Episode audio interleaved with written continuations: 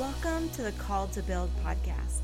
I'm your host, Ashley Morgan Jackson, and here we're going to be discussing how to build the kingdom of God, tell people about Jesus, and love the world through the way God has made each of us individually unique to build his kingdom.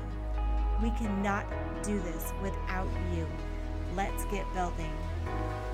Hi, guys, and welcome back to the Call to Build podcast. This is episode six. Today, we're going to be talking about our fears and what are they and how are they holding us back. And I think it's super important to not only talk about fears, but really start to address them because sometimes they can really rule our entire lives and we don't even know it because it's almost as if there are these ingrained messages inside of us and we don't recognize them, but they're making choices for us all the time. And there's different kinds of fears. Okay, so I'll just tell you one of mine happens to be heights, right? And so this is going to be the physical fears that we might have. Actually, you know, maybe it isn't heights, maybe it's falling from heights. So, which is it? Because if I'm just on a height, is that really what I'm afraid of? Or is it the actual outcome of falling from a height. I don't know. Maybe it's both.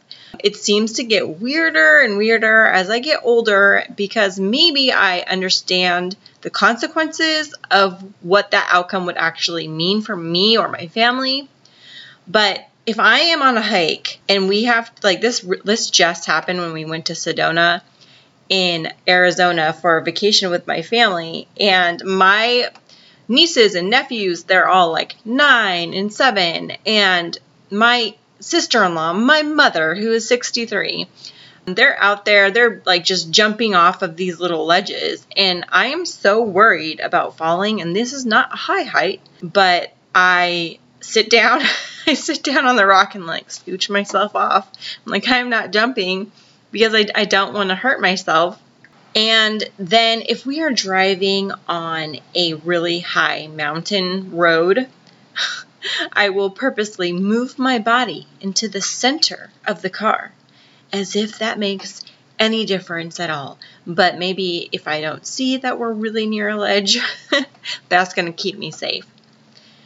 Our fears come in all shapes and sizes, and although there are many things that we can be afraid of in this life, the fears that we want to talk about today are the ones that could be holding us back from what God has been calling us to do. It could be anything from restoring a relationship to writing that book to starting that business. What is it that's holding you back? Just like me, sometimes we are leaning into the middle of the car and we think that's going to help keep us safe, but it's just an illusion. It makes us feel better in the moment, but actually, it's not helping us at all. We do have life experience that has hurt us, and we as human beings generally want to avoid anything that could cause us pain or make us feel uncomfortable. We like safe and predictable. we might be bored, stuck, and even frustrated as we see others jumping towards their thing, but we aren't so sure we're willing to give up quote unquote safe for this huge risk. The Lord knows how hard it is for us to be courageous. You see this when Joshua takes over for Moses in Joshua 1, and God puts him in charge of leading the Israelites into the promised land. He tells him over and over again, Be strong and courageous, do not be frightened. If Joshua had simply spent too much time comparing himself to Moses or recounting how the people responded the last time he came back and told them that they should take the land, well, he wouldn't have gotten very far. In a TED talk by Tim Ferriss, he talks about an exercise that he does every month called fear setting. It's like goal setting, but you take some time to make some lists instead of writing your goals. You really dig underneath what your thought processes are in your fears. He shares a quote that says, We suffer more in imagination than reality. And I don't know about you, but I have found this to be very true. There's so many times that we are worrying ourselves sick about a possible thing that might not ever happen to us. And really, when you stop and think about it, what a waste of our time. So, we can use this fear setting in our circumstance, in any area of our lives, where we generally make excuses as to why we aren't doing something. For the sake of examples, I will go ahead and share the actual topic I used when I first heard about this exercise as we go through each section. If you want to write these sections down, you can do that on a piece of paper or I've made a printable up for you. So if you want to go to my show notes, it's ashleymorganjackson.com slash podcast. This is episode six, and there's a free downloadable worksheet right in there that you can print out and fill this out if you would like that. The first thing is you write your fear.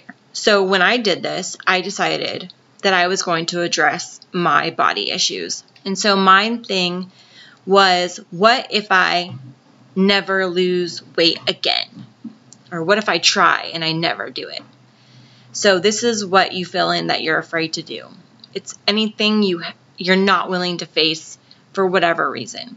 Then you make three vertical columns, and at the top of each column, you place worst possible thing that could happen, dot, dot, dot. Then the second one, you uh, title it, What Could I Do to Prevent These? And then in the third, you put, If it happens, how could I fix it? So my first column went something like this. So one, lose it all and gain it all back. Again, um, two, hate the food. Three, get bored. Four, people reject me. That's probably something closer to the actual reason. uh, four, uh, five, I fail. Six, it's too hard. Seven, I gain weight because that would be the worst possible thing if you try super hard and then you gain weight. And then the last thing, and this is probably one of my actual true greatest fears, is that I will become proud. So now, in response to all those things, you write in the next column. So, what could I do to prevent each of these things from happening with losing it and gaining it back? So, don't view it as temporary. If I'm going to get bored with the food, I can learn to cook and find more recipes. What about getting bored with my workouts? Which, just as a side note, I lost like 45 pounds a couple years ago, and I worked out every day of the week for one year. And this really happened to me. So these are really true fears. Like I got burnt out on all that working out, and I just didn't want to do it anymore. So, yeah, my answer to that was switch up my workout routines. Um, what if people reject me? So, if what I could do to prevent these things from happening is get different people and let the ones who I feel are rejecting me, let them go. What if I fail? I just have to keep going and don't give up. Don't let failure be your stopping point. What if I it's too hard? Just make small goals and changes. Anyone can do a small goal like drink my water, right? Or 7, what if I gain weight? Well, you will continue to gain weight if you don't stop what you're doing and start trying now. And then last, what if I become proud? And I wrote, take it to God, ask for help, stay dependent. So then the next column, I put, if these things happen, how could I repair them or ask for help? So number one, I put, I could start again. You're never a failure if you keep trying. Number two, I put give myself permission to eat and change my way of eating. So I before I counted my macronutrients and that worked really well, but yeah, I ended up getting bored of the same things that I ate all the time. And I'm currently back on that because I know it works. But yeah, to be conscious that I might get bored of it and so switch it up. What if I get bored with my workouts? I need to pre plan that I will do that. And so I need to think, okay, what I could do. I could change it up. I could join a dance class. I love, love, love to dance. I could hire a trainer.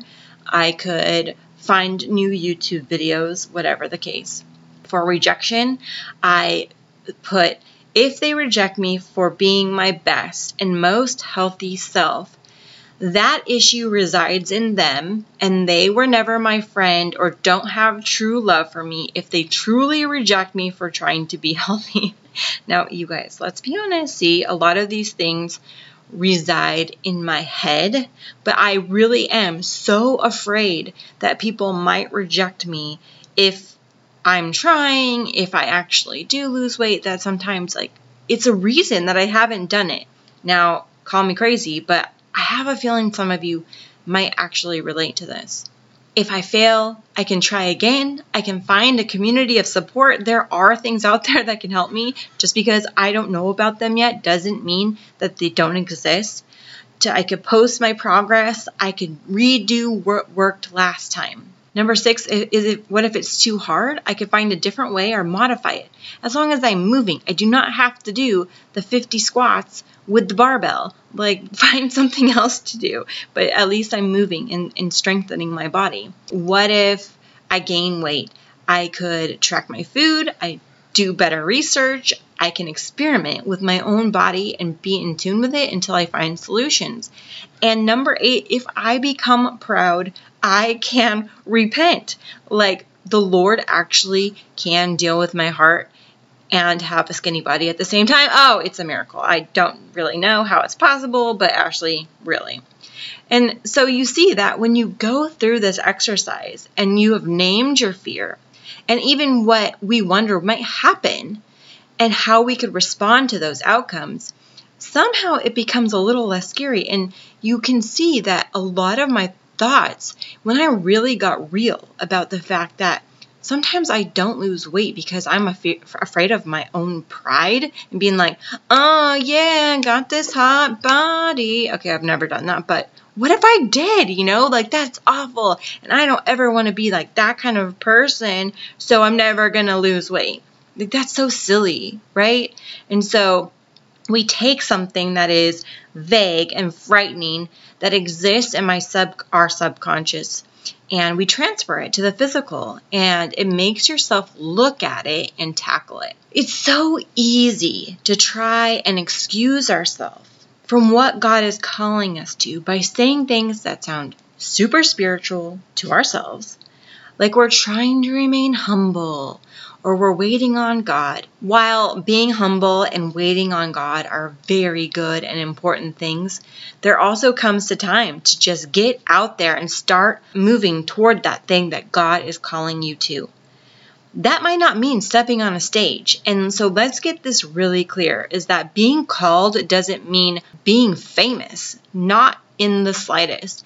It simply means meeting the need that God has put on your heart. And that could be as small as talking to your neighbor, pursuing that reconciliation.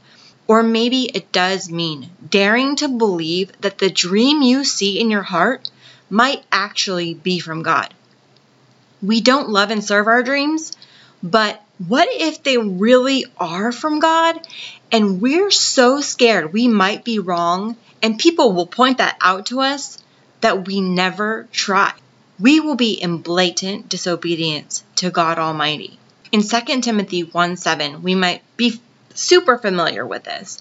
It says, For God has not given us the spirit of fear, but of power and love and a sound mind. A commentary called Ellicott's Commentary for English Readers says this about the spirit of fear that all cowardice, all dread of danger, all shrinking from doing one's duty for fear of man's displeasure proceeds not from the Spirit of God. Here's the thing the fears that we usually face as to why we are not stepping out to what God has for us usually have something to do with man's displeasure. Why on earth are we putting up with living under this when God has not given us the Spirit? when we live under this idea or that people will criticize us or reject us, we are essentially saying, I care what they think over what God has said. What if we fail? So what? What then? What if you do get it wrong? What if you're hearing God wrong? What if you're self deceived and you spend time building something or working towards something that wasn't the thing?